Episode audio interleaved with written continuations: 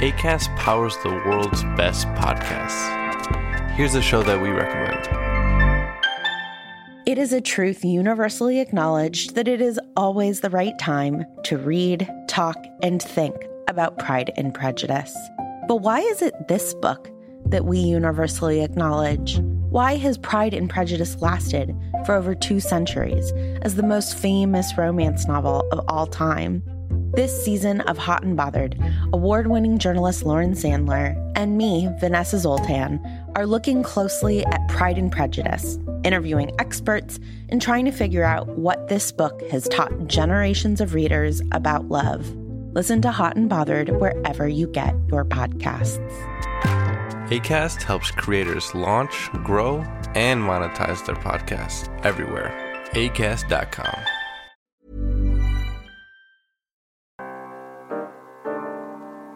NPR podcast Throughline just won a Peabody Award for their series on the history of Afghanistan. That's this week on Foreign Policy Playlist. I'm your host, Laura Rosbrow Telem. Each week, we recommend one podcast from around the world. For today's show, we want to share an episode from Throughline, a history podcast from NPR that helps us make sense of the present.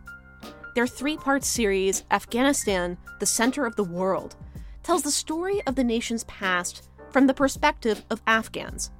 It was first released on the 20th anniversary of 9 11, and soon after the U.S. troop withdrawal. This month, Throughline won a Peabody Award for this series. Later, you'll hear the first episode of Afghanistan, the Center of the World. But first, I had the chance to chat with Throughline host Rund Abdelfatah. She shared how they created this series. My name is Rund Abdelfatah, and I am one of the hosts of Throughline, a history podcast from NPR. Thank you so much for joining us, and congrats on your Peabody. Very exciting. Thank you for having me. And yeah, thank you so much. Yeah, we're super excited and honored. Where were you when you found out? Oh, I do remember this pretty vividly because our editor, Julie Caine, found out first and she slacked me and Ramtin and was like, we have to talk right now, like right this second. and we were like, okay, this is either really good or really bad.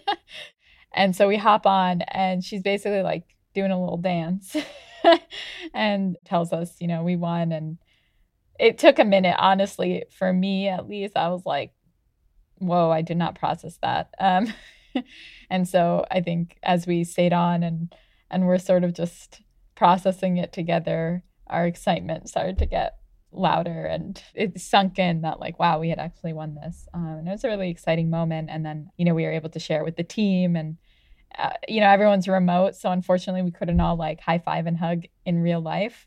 But we did the next best thing which was team zoom meeting to tell everybody and celebrate that way. That's sweet.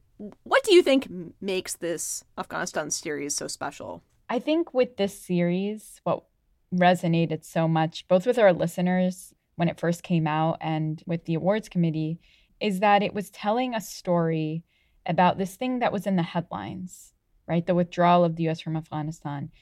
We tackled it in a way that I don't think many people were doing at the time. There was a lot of news about Afghanistan. There was a lot of framing of this place as a graveyard of empires, as a place that is sort of like forgotten by history. And the images that you were seeing were of refugees fleeing and desperation. And that is very much a part of the story, especially the modern history. But as we like to do often with the show, we were like, let's really understand the context beyond the last 40 years, beyond kind of the Soviet invasion onwards. Like, let's really think about what is this place? Because, you know, Ramtin and I are both from the Middle East, and often we have felt that the headlines are not representative of the complexity and the nuance of the places that we come from. Hopefully, this award in some ways indicates that we succeeded to some extent, and as much as possible, tell it through the voices from the past of Afghan people and in the present. I'm curious, when was the first moment you're like, okay, we should do an episode on you know, Afghanistan in this way. So we knew that the US withdrawal was happening in September of 2021. And it became clear very quickly, actually, as we were doing the research, that there's this refrain, the graveyard of empires, comes up over and over and over again. Uh, President Biden most recently used it. You know, like it's something that many people have defaulted to that framing. And it sort of felt like it was not reflective of the facts. And from that, you kind of go deeper and deeper into the history. You realize, wow, this is a very rich culture. And as you'll hear at the beginning of the first episode of the series, it opens with this sort of almost like mythological scene, right, from the Shahnameh, which is uh, comparable to the Odyssey or the Iliad in Western culture. But it's really important to understand the last 40 years as well and how that shift happens. One thing that I know is with Throughline that's so different from other shows. The tape obviously propels the story forward, but I feel like it's not character driven in a certain way that other shows are. It's an interesting point because I think there is a tendency, I think, in podcasting, especially narrative podcasting, where it's like just centering an individual character and that you're seeing everything through that lens. But our hope and I, I think our approach to history in general is that it is always bigger than one person. And it can almost be misleading sometimes to focus so much on the individual and the micro that you're missing that kind of bigger picture, macro picture, right? One historian we talked to um, in the past called it like great man histories, where you know often there's this like overemphasis on on one person as being the reason that something happened, and very rarely is history that neat. It's often a confluence of factors, a confluence of things that allow for certain people to to rise in the story of of history. And so I think that's accurate that we are trying to do more holistic storytelling. Even in this very first episode of the series, for example, you know, you're kind of traveling through the first eight, 900 years of the story, meeting various people along the way, but they're one of many. Any last thoughts?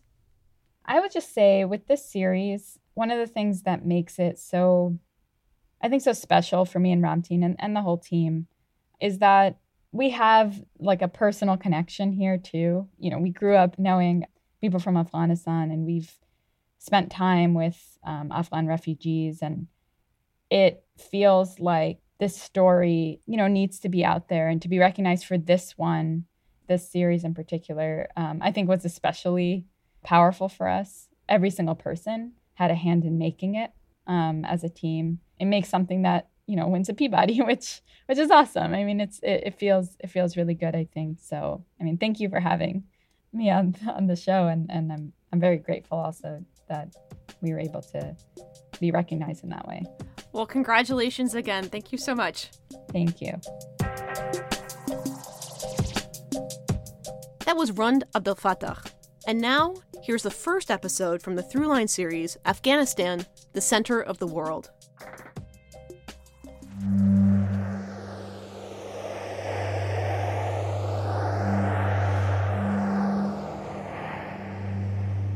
All this world is like a tale we hear. Men's evil and their glory disappear.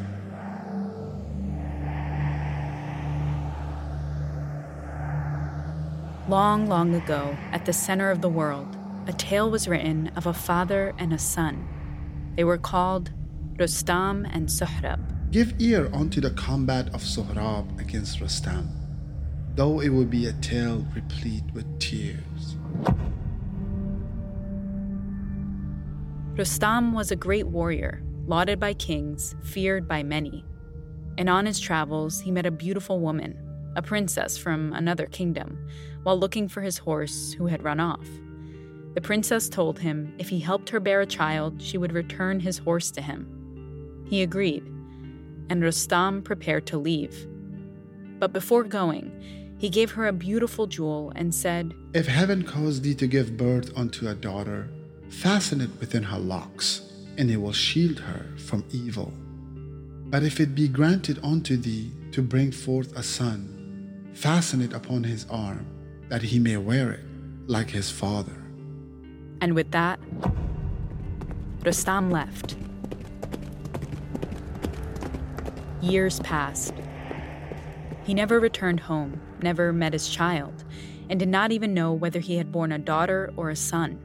Until one fateful day, on the eve of a battle between two great civilizations, their paths crossed Rustam and Sohrab, father and son, strangers, and soon to be mortal enemies. But let's not rush to the end of this tale, for it's a part of a much bigger story, an epic rivaling Beowulf or the Odyssey, known as the Shahnama. Shahnama, Shahnameh, pronounced varyingly throughout the Persianate world. It means the Book of Kings.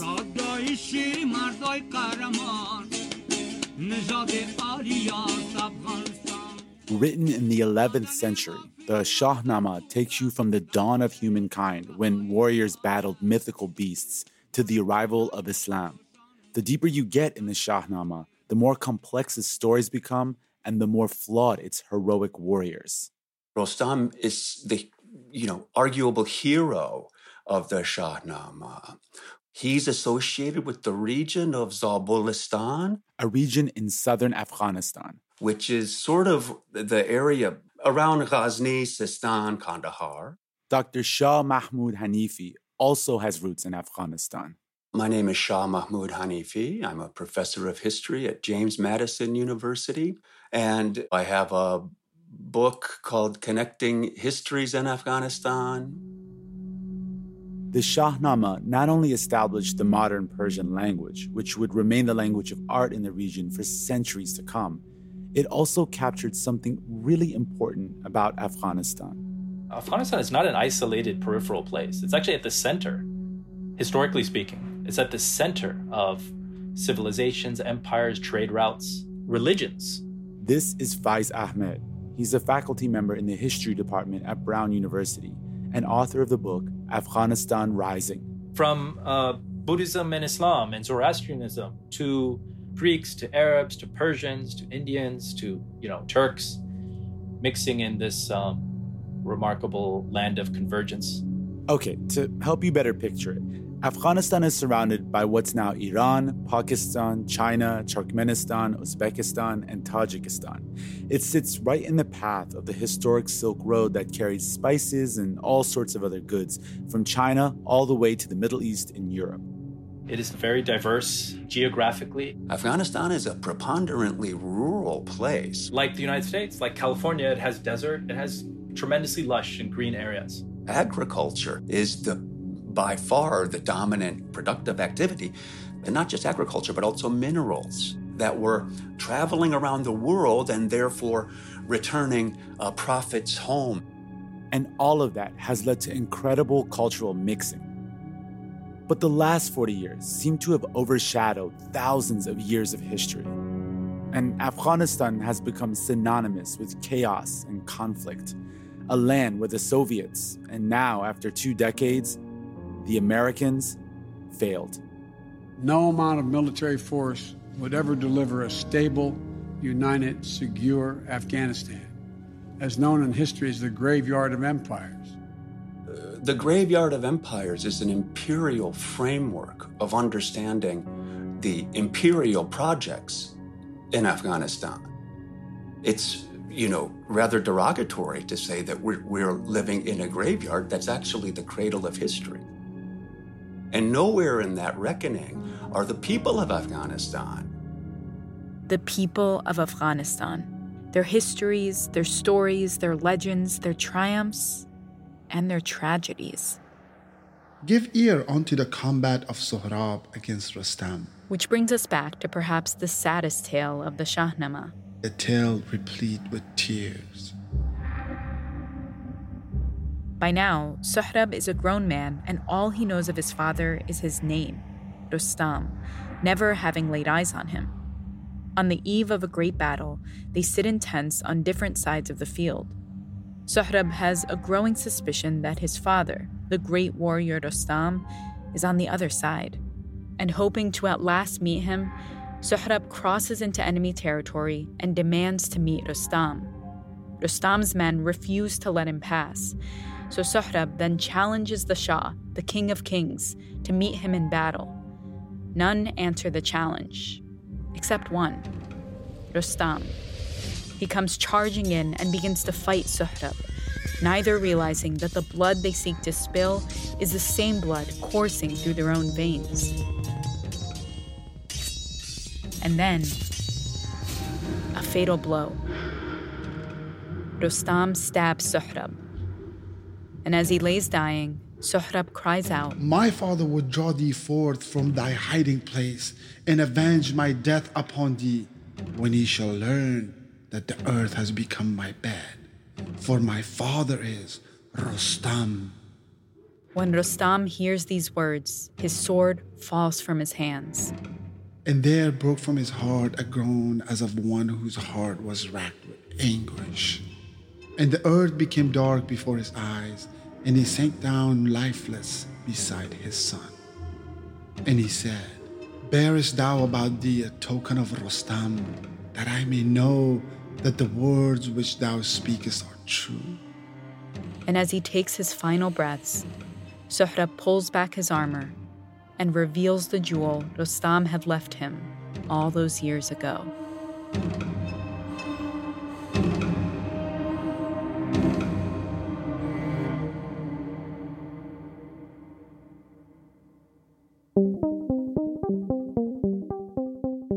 Sohrab and Rostam may live within the pages of a fictional tale written long ago, but their struggle tells us something very real. A hero one day may become a villain another, and glory doesn't shield you from tragedy. Contradiction defines people and places. We all know where Afghanistan's story ends up. We're witnessing it now. The tragic images of people scrambling to flee their country as the Taliban return to power. But where does the story begin? And how did Afghanistan transform from a thriving civilization at the center of the world to a land we in the West perceive through the prism of war and violence? I'm Ramtin Arablouei. I'm Rund Abdelfatah. And in the next two episodes of Throughline, we're retracing the history of Afghanistan from the time of the mystics through the rise of the Taliban. Along the way, we'll meet Afghan poets and writers, musicians and reformers who sketch a portrait of its history from within and capture evolving ideas of what Afghanistan should be.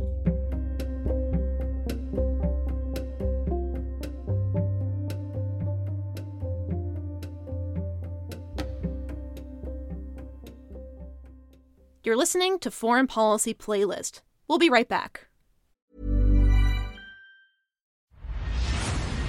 My name's Kurt Jaimungal, and this is the Theories of Everything podcast, the show where we bring rigor to mathematics, physics, and consciousness, exploring grand unified theories as well as free will and God.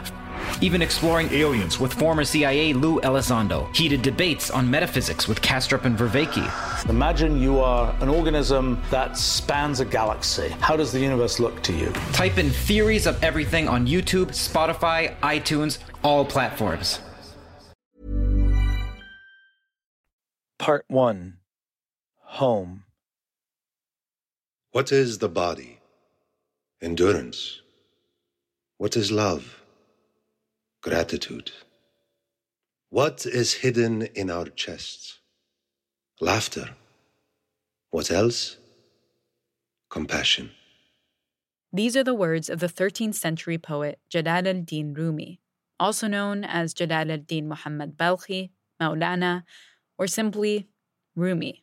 Maybe you've come across that name in recent years. His books have been on bestseller lists in the US. Anything you lose comes round in another form. His quotes are all over Pinterest. You have to keep breaking your heart until it opens. What you seek is seeking you. And if you're a Beyonce fan, you know that she named one of her twins Rumi. I also named my son Rumi. But to be clear, I did it first and even have a tattoo of his name on my hand to prove it. I digress. Anyway, growing up in a Muslim family, especially a Persian speaking one, Rumi is more important than Shakespeare or Whitman. His writing picks up where the Shahnama left off, fusing Persian poeticism with Islamic mystical thought. It was revolutionary, and his influence continues to be felt in literature, music, and even politics across the Muslim world. But what many people don't realize is that Rumi began his life in northern Afghanistan in a town called Balkh that was once captured by Alexander the Great. Although that was ancient history by the time Rumi arrived in the world in the year 1207.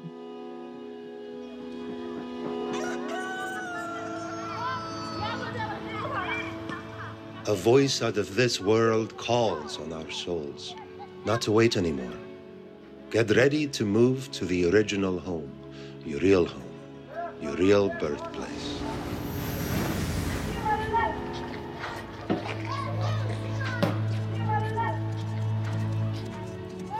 His history is tied really to a period dominated by the Mongols.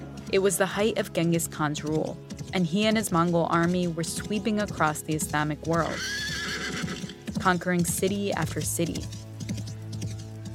But Rumi wasn't aware of all that just yet.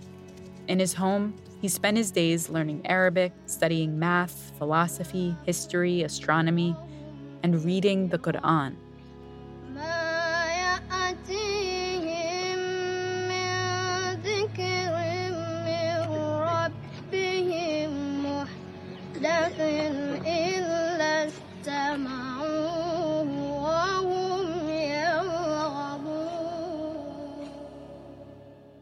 Afghanistan was kind of the eastern edge of Islamic lands. Islam had arrived there a few centuries earlier. Until then, the country had largely practiced Zoroastrianism, Hinduism, and Buddhism. But generations of Muslim rulers had converted much, but not all, of the population of Afghanistan to Islam. And a particular form of Islam called Sufism took hold there. There's a deep history of Sufism through the mountains and valleys of Afghanistan, as it were. You can think of Sufism as a kind of Islamic mysticism. The path to God is through internal spirituality and connection, not external rules and laws. Sufism broadly in the history of Islam has been a phenomena you find in Islamic borderlands, geographically and historically. Afghanistan was a borderland between Islam and Hinduism, and Sufism helps bridge that gap. Rumi's father was widely known as an accomplished Sufi scholar and passed that worldview on to him. Make peace with the universe. Take joy in it. It will turn to gold. Resurrection will be now. Every moment a new beauty, and never any boredom. Instead, this abundant, pouring noise of many springs in your ears. The tree limbs will move like people dancing who suddenly know what the mystical life is. The leaves snap their fingers like they're hearing music.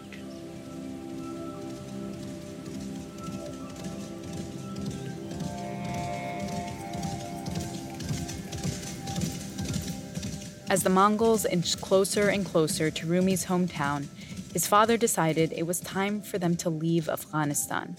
They traveled to various places in what's now Iran, Iraq, Saudi Arabia, Syria, and eventually ended up in Turkey. But keep in mind, none of these countries were countries yet in the way we think of them today. So, for example, people wouldn't have thought of themselves as Afghan. They would have identified with their local tribe or province. As an adult, Rumi seemed to grow less and less attached to a single place. Not Christian or Jew or Muslim, not Hindu, Buddhist, Sufi, or Zen. Not any religion or cultural system. I'm not from the East or the West, not out of the ocean or up from the ground, not natural or ethereal, not composed of elements at all. I do not exist, am not an entity in this world or the next did not descend from Adam and Eve or any origin story. My place is placeless, a trace of the traceless. Neither body or soul. I belong to the beloved, have seen the two worlds as one, and that one call to and know. First, last, outer, inner. Only that breath breathing human being. Rumi was at once deeply religious and deeply open minded. His devotion and passion for Islam didn't translate into a rejection of all other thought, and his interpretation wasn't seen as a fringe form of Islam. It was widely practiced and embraced and felt. dance and music and poetry were all considered forms of worship. Perhaps the most pivotal moment in his adult life came when Rumi met a fellow mystic by the name of Shamsuddin, a wandering dervish who would dance for hours, spinning round and round, connecting with the divine. Dance when you're broken open. They were like two souls who had found each other. Dance if you've torn the bandage off. Time faded away, and poetry flowed from Rumi. Dance in the middle of the fighting. He became completely consumed by Shamsuddin, and soon Rumi's students and family grew jealous. Dance in your blood. Then, one day, Shamsuddin vanished. Some speculated he had been murdered, others that he had simply wandered off. He was the wandering dervish, after all. And for the rest of his life, the poetry continued to flow from Rumi, forever feeling the bitter sorrow of loss and the joy of dance. Dance when you're perfectly free.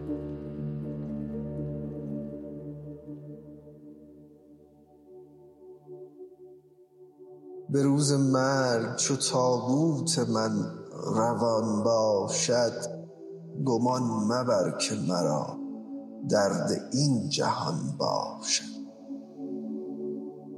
برای من مگری و مگو دریغ دریغ Rumi died in 1273 at the age of 66. We have such fear of what comes next death. His words would long outlast his body. This body and this universe keep us from being free. Those of you decorating yourselves so beautifully, do you think they won't be torn down? Rumi understood that power is a fleeting companion, and though he may never have returned to his hometown in Afghanistan, the Mongol Empire that had driven his family from there eventually came to an end. The eventual demolishing of prisons is a given. Fire change, disaster change. You can trust that those will come around to you.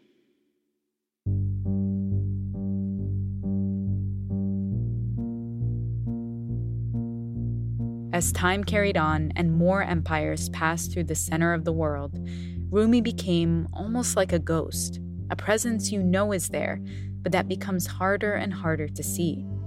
His ideas of mysticism and spiritual openness were replaced by a different interpretation of Islam, where devotion was expressed more through social and political rules.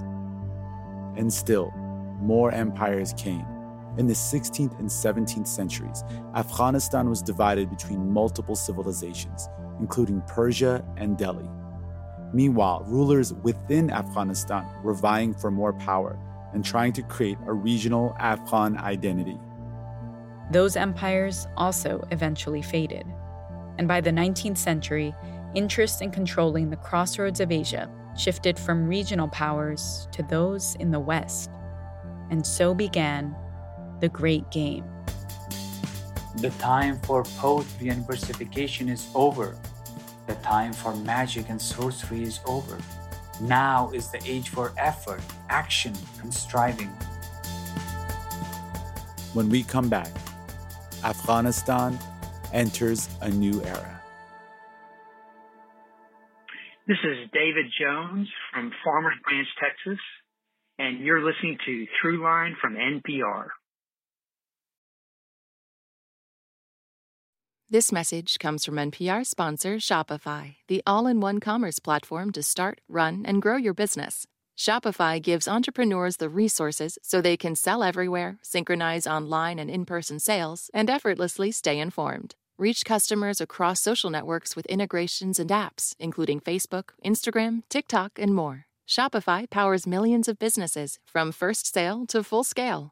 Go to shopify.com slash primer, all lowercase, for a free 14-day trial. Part 2 The Experiment.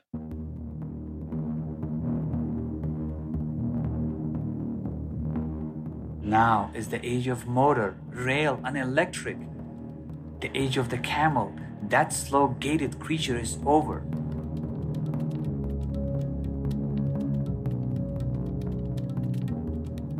When a place becomes a nation, what actually happens? How does the land change? Who gets to decide what the nation stands for? Is a shared identity something you can create? And at what cost? In the 1800s, people around the world were beginning to ask these questions as the idea of the nation state emerged. And that would eventually happen within Afghanistan too. But the age of colonialism wasn't over yet. First, the people of the region had to figure out how to escape a game the Great Game. The Great Game is a, an imperial competition between the expanding Russian Empire in Central Asia and the expanding British Empire in South Asia. This competition for land, for resources, for empire would last for nearly a century. And long story short, Afghanistan was never colonized by the British or the Russians. But its borders and political operations were set by these foreign powers. And the people of Afghanistan fought back. Some took up arms, waging two wars against the British in the 1800s. Others took up the pen, like Mahmoud Tarzi. The time for poetry and versification is over. The time for magic and sorcery is over.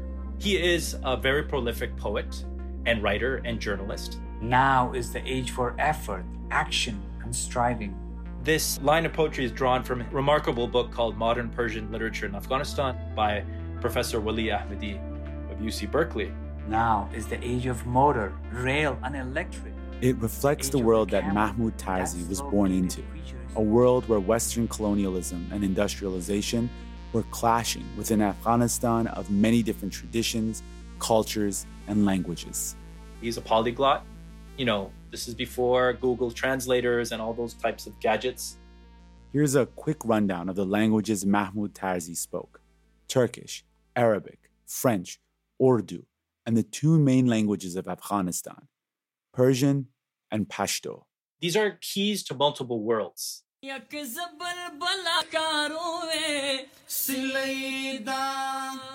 Pashto, by the way, is an Eastern Iranian language spoken by ethnic Pashtuns, who mainly come from southern and eastern Afghanistan. They are the largest ethnic group in Afghanistan. Since the early 1700s, nearly all of the monarchs of Afghanistan have been ethnic Pashtuns. Mahmoud Tarzi was also a Pashtun and had royal blood. If you're wondering why he spoke so many languages, it's because his family was exiled from Afghanistan for decades. So he spent a lot of his young adult years traveling around the Ottoman Empire. But he held out hope that he would one day return home to Afghanistan. And in 1902, when he was in his 30s, that day finally arrived. To the black smoke that rises from the chimney of my homeland, why did we end up this way? To the flames that swallowed us from the left to right, why did we end up this way? Jesus or the church did not cause the disconnection and weakness in Islam. Why did we end up this way? Looking around at his homeland after all that time away, Tarzi saw it in a new light, flaws and all. A place of beautiful diversity, yes, but also a lack of cohesion, where some were running towards an industrializing future of nation states, and others were clinging to a past where tribe and region defined who you were. And where had the mysticism of Rumi gone? There seemed only to remain rules and regulations in its place. Once Europe existed in a dark age, and Islam carried the torch of learning. Now we Muslims live in a dark age. And what was Tarzi to make of these new borders? The British Empire and Afghan monarchy had been hard at work for years, carving up various regions of Afghanistan. The most dramatic change was a new border with what would later become Pakistan, still a British colony at this time. It was called the Durand Line, and it cut right through the middle of the ethnic Pashtun areas of southeast Afghanistan. What is a nation, and who gets to decide? Those questions haunted Mahmoud Tarzi. all he knew was that it shouldn't be up to the British, so he set his sights on independence. Our hopes for the future of Afghanistan are well timed and virtuous. For this, we will have to struggle with multiple forces. They're almost going to make brothers fight each other. We are walking on a very delicate and thin line.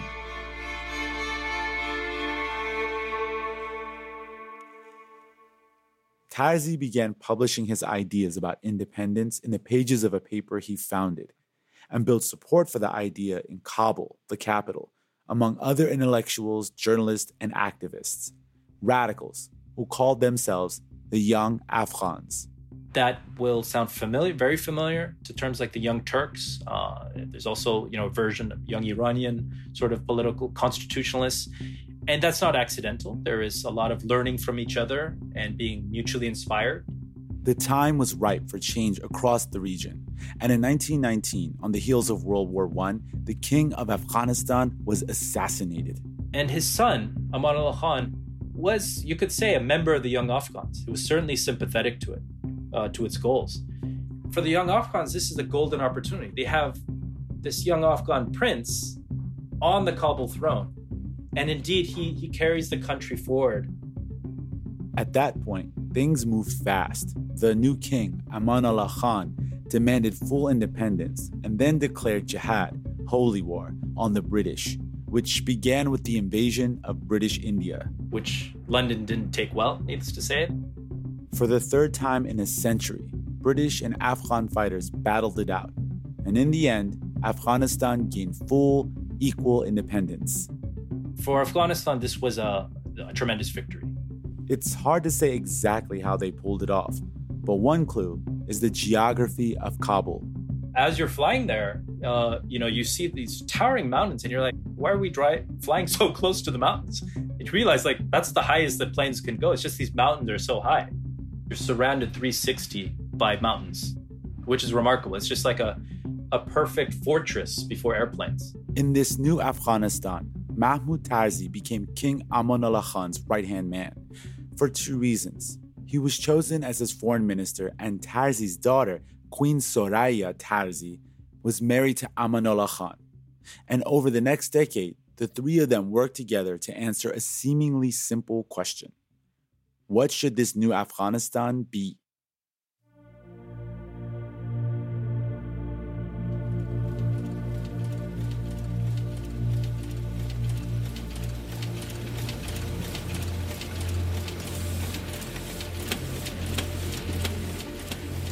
This is the time of steamship and railroads and new kinds of armaments and um, other kinds of technologies, the printing press, etc. What does Islam have to say about modern technologies? It was the beginning of an experiment, an experiment to create an Islamic nation fit for the 20th century. Mahmoud Tarzi, Aman Allah Khan, and Queen Soraya all agreed that the path forward was through a kind of Muslim modernism. Which I would define as the desire to engage the challenges of modernity, however defined, but from within an Islamic framework, right? Without jettisoning their religious and cultural traditions that make up Islam. They propose things like abolishing slavery, making polygamy illegal, burqas optional, outlawing bride prices, and improving divorce laws to make them more equal for women women's rights were really central to the state building project. Partially because women around the region at this time were central to a lot of the modernizing projects. Not just around the region. In the West, the 1920s were also a time when women were pushing boundaries. Women in the US got the right to vote in 1920. In Afghanistan, no one was more vocal in pushing for the rights of women than Queen Soraya. Do you think that our nation from the outset needs only men to serve it? This you know remarkable woman educated and she spoke publicly. Uh, her words were printed in the newspapers of afghanistan throughout the 1920s women should also take their part as women did in the early years of our nation and islam. She looked at the the sort of women around the prophet like aisha the prophet's wife who had given her uh, legal opinion on, on things and said, well, if Aisha could give her legal opinion on things, then women can be judges in Islamic courts. From their examples, we must learn that we must all contribute toward the development of our nation, and that this cannot be done without being equipped with knowledge. Which was a pretty bold move at the time. Bold because the majority of women in Afghanistan then were still very much confined to the home and subordinate to the men in their lives. And Queen Soraya was arguing that it was time for women to have a say in how Islamic sources were interpreted. If we look at the sources and not at the way the sources have been like misunderstood by all of these men, we see that women do have a lot of rights within the Islamic tradition. By the way, this is historian Maria Hanoun. I'm currently uh, a postdoc, postdoctoral fellow at Georgetown University. Beyond the courts, Queen Soraya and her husband Amanullah Khan were also changing social norms for women. At one public event, Amanullah Khan announced that, quote, Islam did not require women to cover their bodies or wear any special kind of veil. Then Queen Soraya removed her veil, and the wives of the other political elite followed suit. In pictures, she could almost pass for a flapper on the streets of New York City, the short hairdo, the glamorous dresses, and a no nonsense expression. Despite all that, this is how one British paper described Queen Soraya. It is difficult to realize that this charming lady has, according to our standards, been virtually a prisoner all her life. She lived in the strictest seclusion in Kabul the narrative about her that was sort of perpetuated in the in the European news was that she was a prisoner until she traveled west. And I think, you know, it's amazing that those narratives were so prevalent even then. Above all, Queen Soraya made it her life mission to educate girls across Afghanistan, from the cities to the countryside. She was named the country's Minister of Education and built the country's first girls' school in Kabul. You've probably noticed that a lot of this story of independence has been centered around Kabul. It was the focal point of everything during this era, and where the political elite of this newly independent Afghanistan were based. So Kabul was kind of a bubble. And if Queen Soraya wanted to reach women throughout Afghanistan, she faced some serious hurdles. And that was partly because different parts of the society viewed the issue differently. A lot of the debates in the 1920s centered around not whether women should be educated, but where and under whose authority. So, more conservative opponents thought they should be educated in the home under the domain of the family or of the community um, and not of the state. Of course, women themselves also had different views on all these issues. I think this is why it's always so difficult to talk about women as not only difficult, but dangerous to talk about women in monolithic terms. However, you look at it, there was a clear divide forming in the country between those who liked the old way of doing things and those who wanted change. Under the new nation state umbrella, people needed to reach some sort of consensus on things. But the ideas of the political elite weren't resonating in many places beyond Kabul. In part, that was because the country was so ethnically and culturally diverse, a positive thing for most of its history, but now a complicated maze to navigate, especially because of the way the country was laid out. You know, there's a lot of talk now about uh, two Americas. There's actually multiple Americas, right? And there's always been. Where am I going with this? You apply the same complexity you may say contradictions, but I, I, think complexity is a better term, applies to Afghanistan. We've been maybe misleading the audience by working at Afghanistan through major urban locations.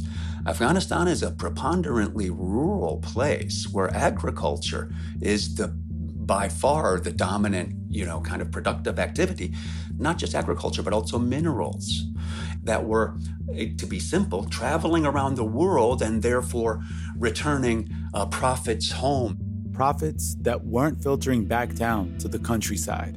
What if you only had the taxes and the conscription, but you don't get the paved roads and schools, and you know you only get the receiving end? In fairness, that is the experience of a lot of Afghans uh, outside of Kabul. Um, one thing I always say is like the women in Kabul who were pushing these reforms had much more in common in many ways with their counterparts, their educated, elite, and mobile counterparts in Egypt, in India, in Syria and in Turkey than they did with women who shared their own national frames, you know? So I think the class dimension is a big part of why their reforms didn't take root uh, across the country.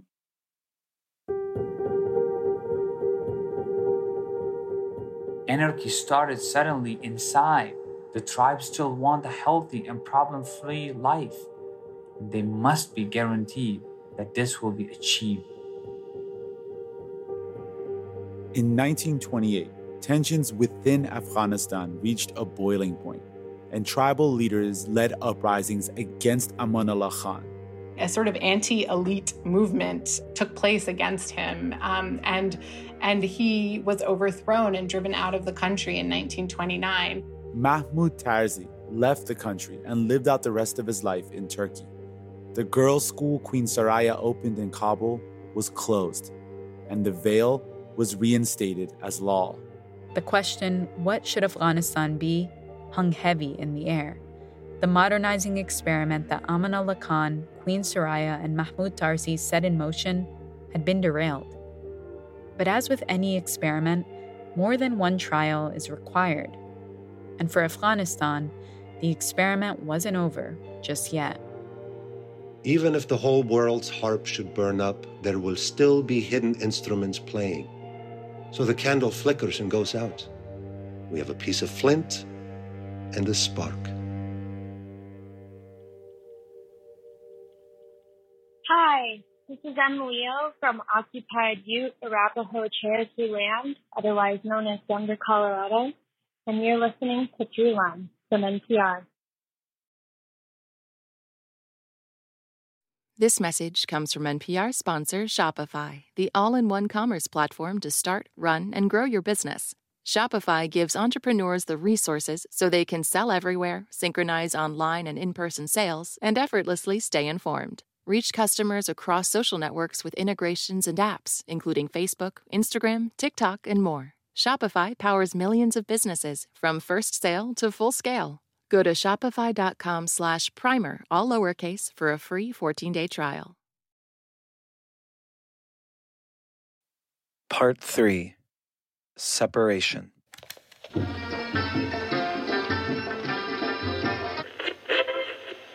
Rape of Kabul.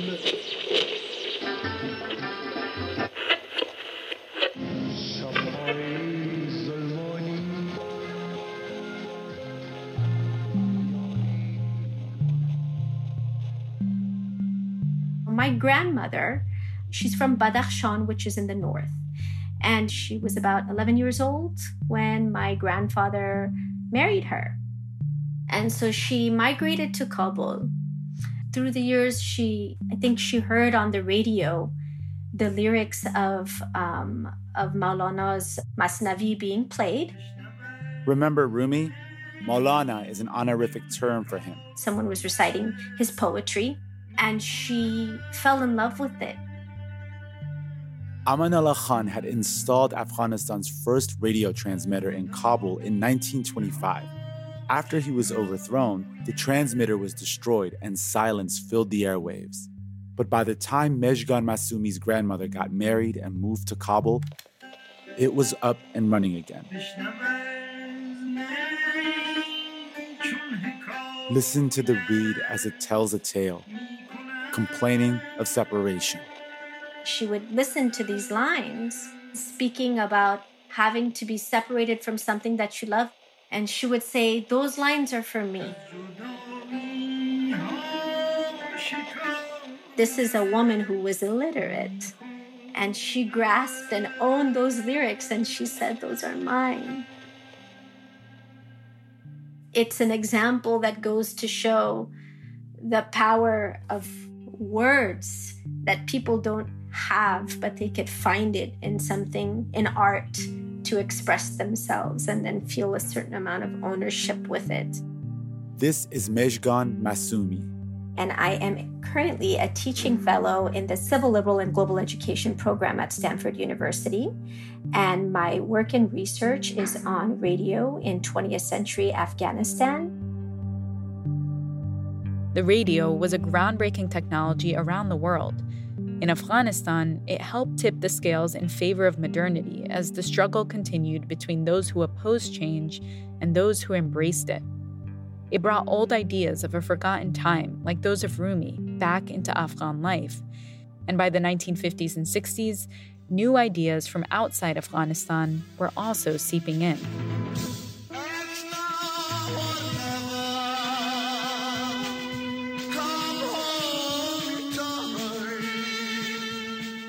This is the voice of Ahmed Zahir. His floppy, dark black hair, half unbuttoned shirts, and round faced smile made the ladies go wild. He has people that love him and people who abhor his, you know, thick sideburns and his bell bottoms. Artists like Elvis and the Beatles influenced Zahir's music, but he also drew from music around the world he sang Bollywood songs. He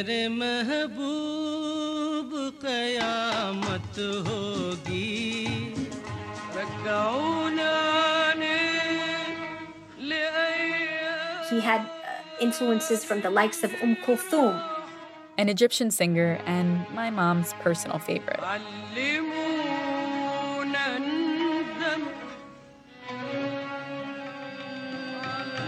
Gadairo Haram.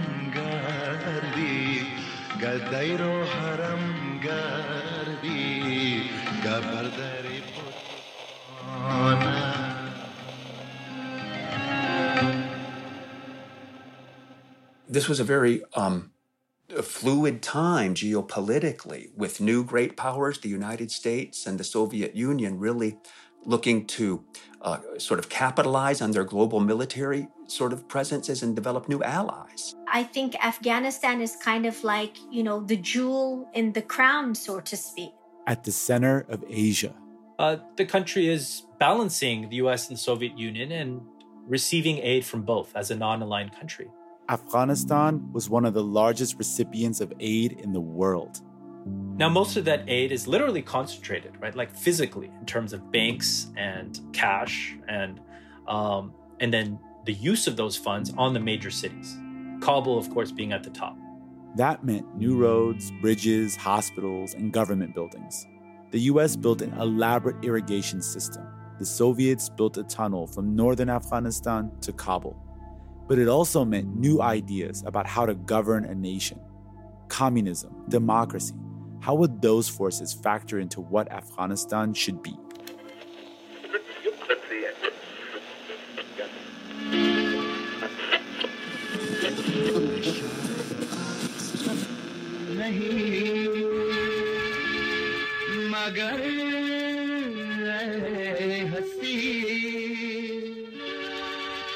This was a time of political and cultural experimentation, a return to the spirit of the 1920s. During the 1960s, the country would draft a new constitution that introduced democracy in Afghanistan. Women got the right to vote, they could go to school, and restrictions on dress were lifted. And through it all, Ahmed Zahir sang.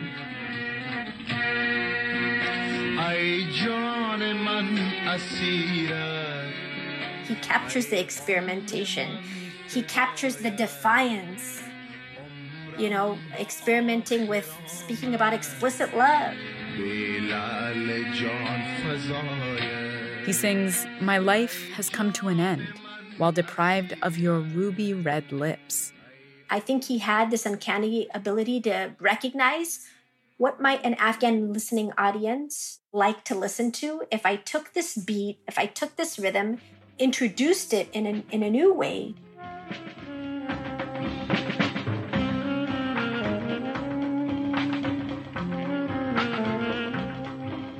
Afghanistan was modernizing, finding its voice and its place in the world. And then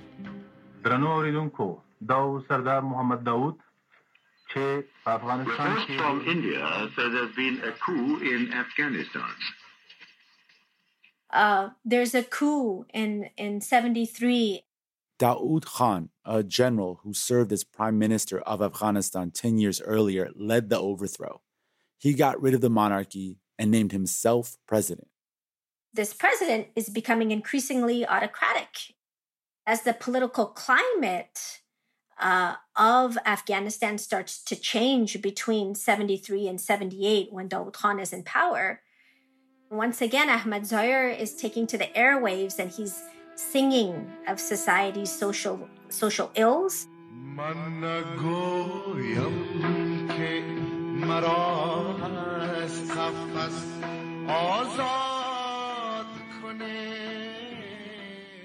In 1978, a new Afghan communist government took over the country. They considered themselves radical leftists and aligned themselves with the Soviet Union.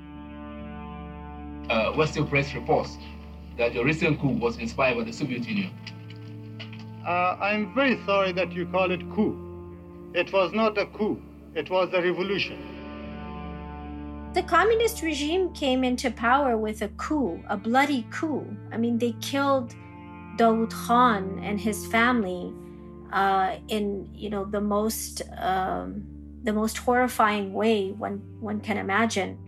I think majority of the Afghan people were not in favor of this uh, regime change. Some feared their violent tactics. Others considered them godless. This was a devoutly Muslim country, after all. And what would Afghanistan look like without Islam? Tribal leaders were particularly concerned and began arming themselves for battle. They would become known as the Mujahideen, fighters in the name of God. Tensions intensified as the communist government implemented new social and political reforms. There was so many restrictions at that time. Um, everything was censored because the establishment was very much trying to control sound and lyrics in particular um, for musicians. It's either escape your country or sing in the name of the regime. But Ahmed Zahir chose neither option. He continued to sing songs of liberation, freedom, of dissent. On June 14, 1979, Ahmed Zahir died in a car crash at the age of 33. Some speculate he was killed, a harbinger of things to come. The sentiment of feeling hopeless um, and feeling uh, rage and anger in that moment, I think, is symbolized on that unfortunate, uh, eventful day when, when he died.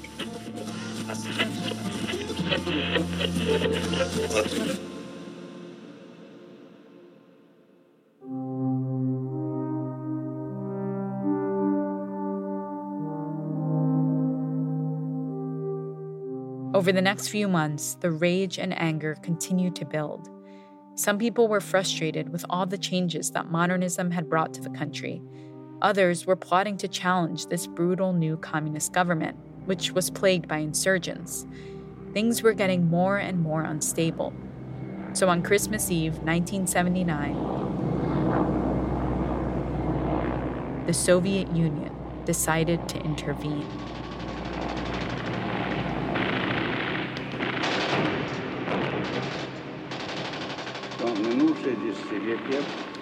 ознаменовалось дальнейшим развитием и обогащением сотрудничества. Some Afghans fled the country, fearing what lay ahead, and Mejgan Massoumi's family was among them. My father was a, uh, a government bureaucrat. He worked for the Ministry of Finance. My mother was a teacher. At the time, the, the, the communist regime was sort of profiling government uh, employees and looking to see if they were dissidents or not. My father was jailed for two days, and then shortly thereafter, we made plans within 24 hours to leave Afghanistan. It was my mom and my dad um, my aunt who came along with us, my mom's younger sister, um, and then five children, five little girls. I was all of nine months old when we left. We escaped out of Afghanistan literally, I mean, on camels, on rafts. Thankfully, her whole family made it out okay. They first went to Pakistan, then Saudi Arabia, Germany, Italy, then the US, where they lived first in Minnesota and finally settled down in San Diego, California. Mejgan's family had gotten out just in time before things in Afghanistan got really, really bad.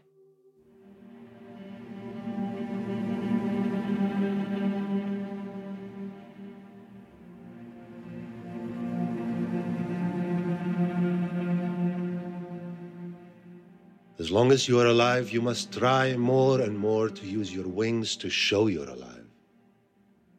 These wings of yours are filled with quests and hopes.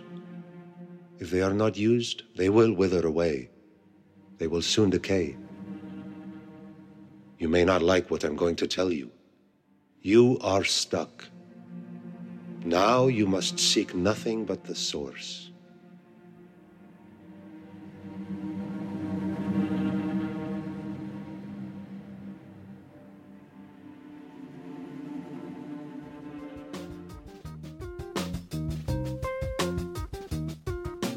That was an episode from the Throughline series, Afghanistan, the Center of the World. Our thanks to Rund Abdelfatah for chatting with us. That's it for Foreign Policy Playlist. And you know, if you want to suggest a great podcast that you think we should check out, you can email us at podcasts at foreignpolicy.com. This show was produced by Simone Perez, Maria Jimena Aragon, Rob Sachs, and Rosie Julin. I'm Laura Rosbrow Tellem. Thank you so much for listening. Till next week. See you then.